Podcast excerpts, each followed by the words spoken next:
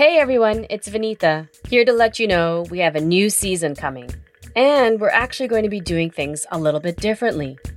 Don't Call Me Resilient is getting a little newsier.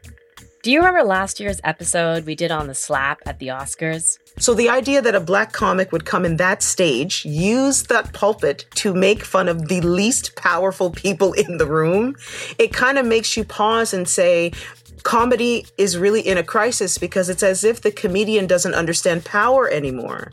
Well, we're going to be doing more of that. Recording in real time, bringing our unique approach and analysis to news stories of the week. New data shows that most black Canadians are experiencing racism at work.